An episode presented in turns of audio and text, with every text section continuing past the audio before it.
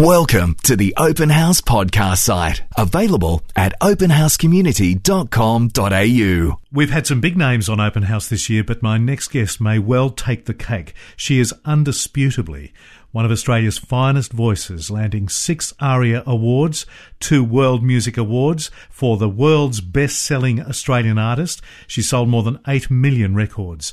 Tina Arena's career has spanned four decades since her early big break in Young Talent Time 1974. She then reinvented herself at the age of 20 with a hit album Strong as Steel. Then a second album, Don't Ask, was certified 10 times platinum, selling more than 5 million copies worldwide. She then spread her wings even further, releasing a French single called Aller plus haut, it sold 1 million copies and made her a big star in France. She's released one French album, seven English albums, throw in some musical theatre, bit of other stuff. What a star! Now, having just wrapped up an Australian tour, Tina's released a new album called Symphony of Life, recorded in her home city of Melbourne. Tina Arena joins us now from Stockholm, where she's writing. Hi, Tina. Hi, Lee. How are you? Fine, thanks. Thank you so much for joining us on Open House. You're very welcome. Why Stockholm to write? Oh, I love Stockholm. Yeah. I've always loved Sweden.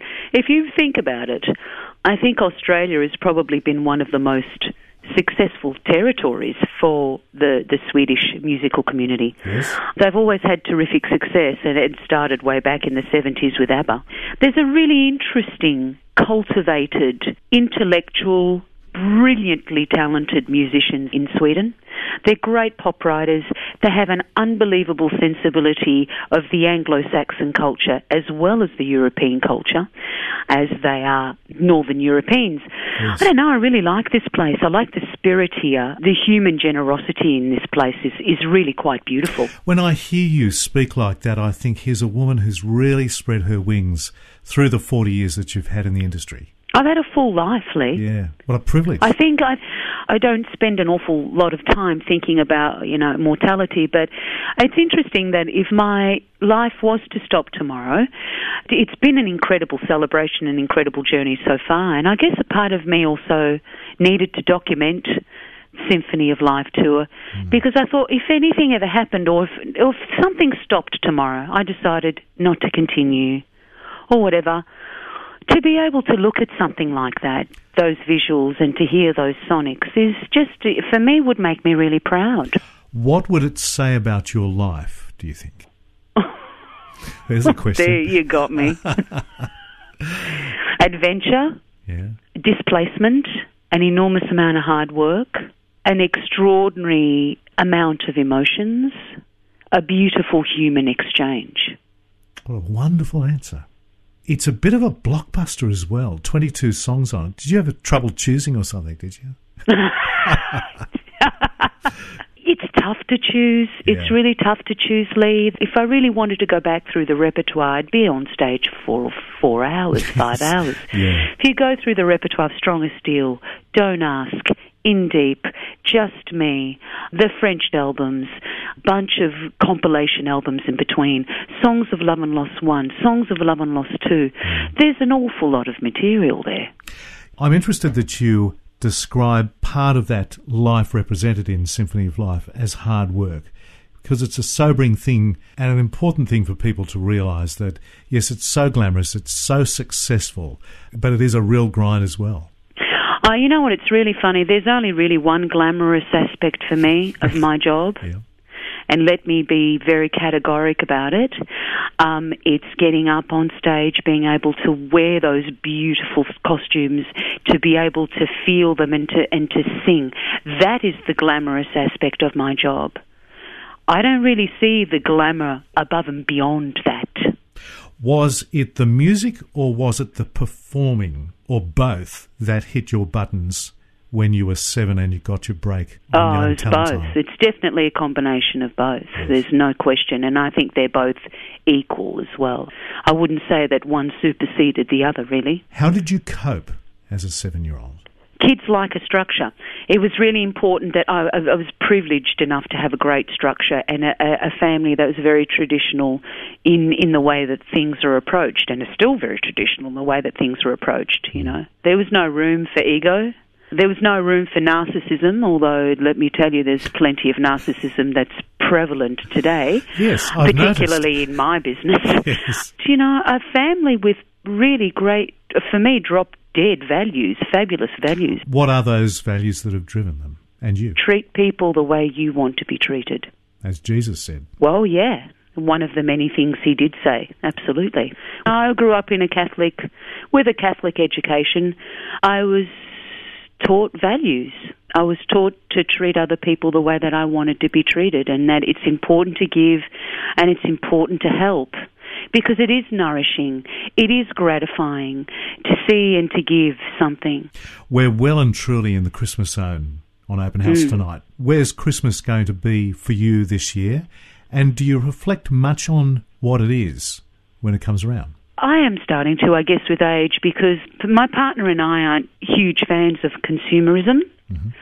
We really make a very conscious decision to stay very clear of it. You know, we have a seven year old little boy who's obviously mad and, you know, at school the kids are all going, I've got this and I've got that and look, I've got the new Michael Jordan runners and rah rah rah and we do spend a little bit of time sitting and explaining to Gab and talking to him about consumerism, trying to make him understand as simplistically as we can that there is a business and if we all have to buy things in order to stimulate an economy and to do things, but we don't necessarily need those things.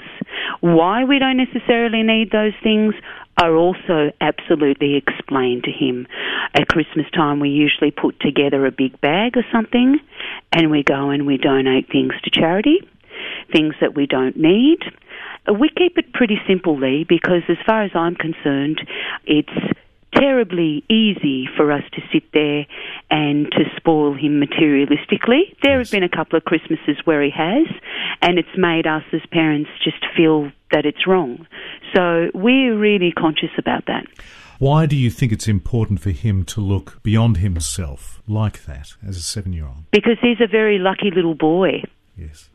We need to make him understand that without him feeling that he's carrying something on his shoulders. We certainly don't want him to have a chip on his shoulder about it, but we also make it very aware to him that he's a lucky little boy and that there are a lot of children that don't have families and don't have homes and don't experience Christmas. And he talks a lot about that and we spend a lot of time talking about that. And we plan trips to travel when he gets older to go and visit kids and to go into poorer communities. He needs to understand that. Will you be back in France for Christmas? Yeah, we will be. Our home will just be finished to be renovated, so I'll probably be sitting around boxes, and quite frankly, I don't care. Good stuff. Your move to France was such a big one for you, where you've made a substantial name for yourself. How mm. did that come about? Yeah? Decision that I chose to make. Obviously, the family was what prompted me to do it. My partner's French. My little boy was born there, so it made sense to do that. I've since we have since come back to Australia because we've realised that Europe is really not the place to live at the moment. And I think that we made a, a very, very good decision. However, there is a family home in France for obvious reasons. So, how much time are you spending back in Oz? Oh, a good six months or if not more of the year. What a treat. Yep, absolutely. One of the numbers of songs that stand out for me on Symphony of Life is Je m'appelle Baghdad. My name is mm. Baghdad.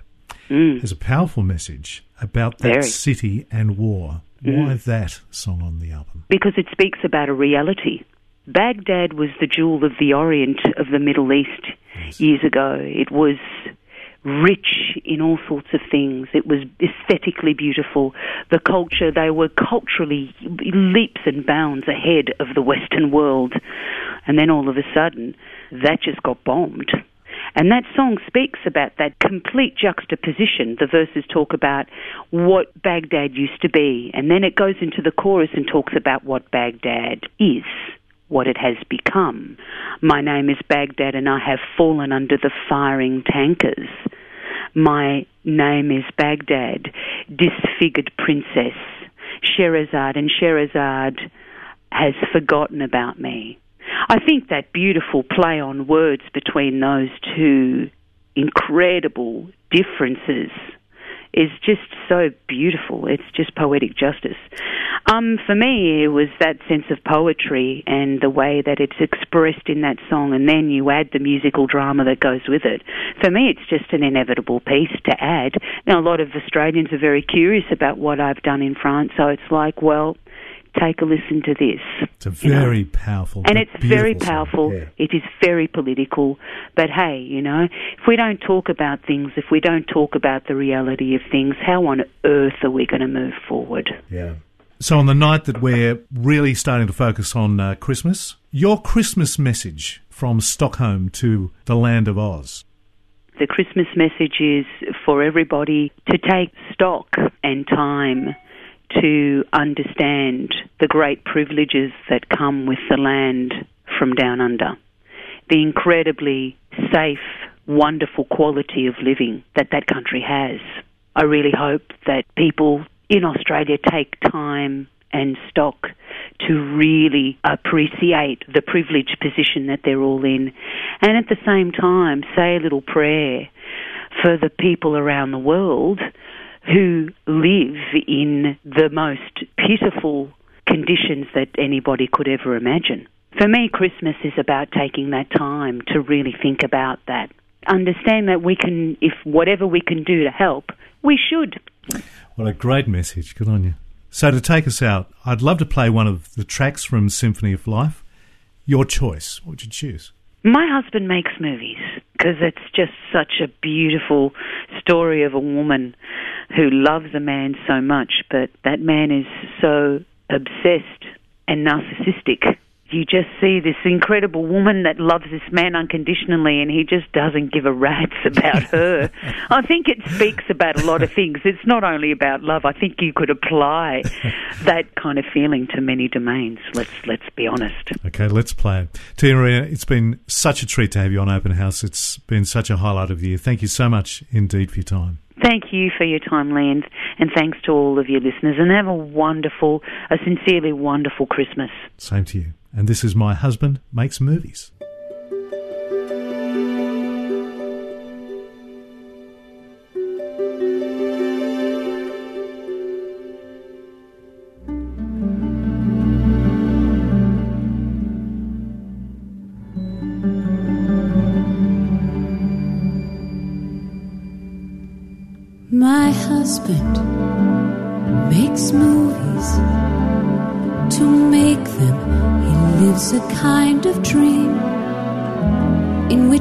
Actions aren't always what they seem. He may be on to some unique romantic theme. Some men run banks,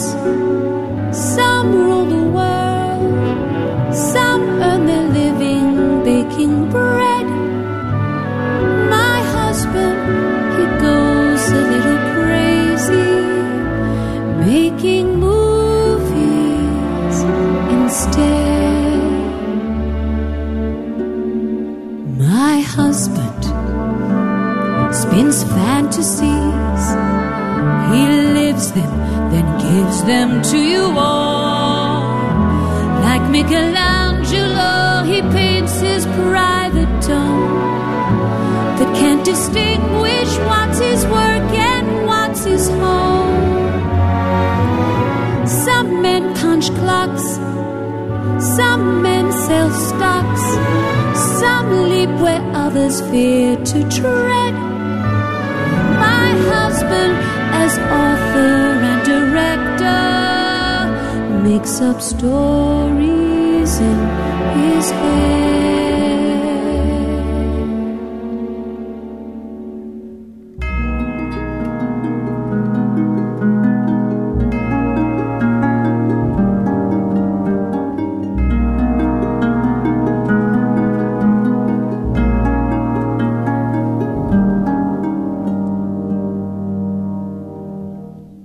Contini, Luisa Contini, number one genius and number one fan. Guido Contini, Luisa Contini, passionate woman in love with this man long ago, many years ago.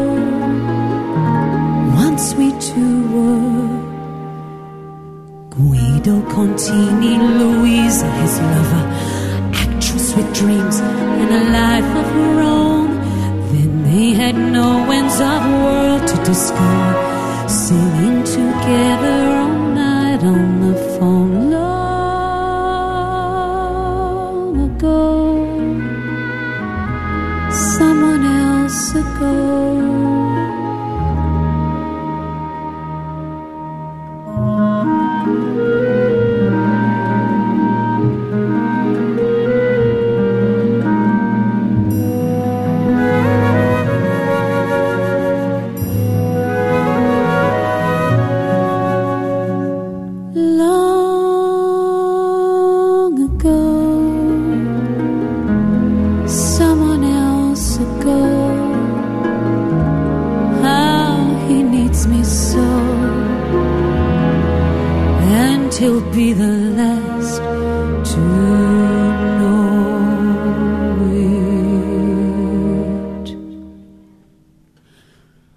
My husband makes movies to make them. He makes himself obsessed.